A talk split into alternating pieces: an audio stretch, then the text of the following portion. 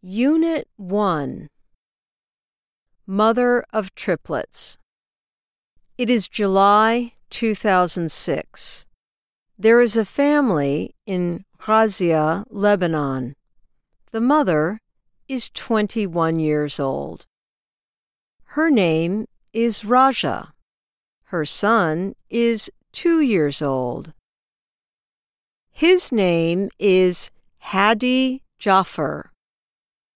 Unfortunately, Hadi Jaffer dies. Raja is very sad.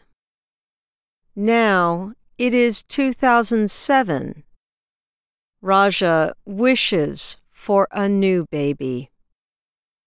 In May 2008, there is a surprise. Raja is now the mother of triplets. Congratulations!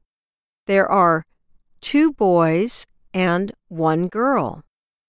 Now, Raja is the mother of two sons and one daughter.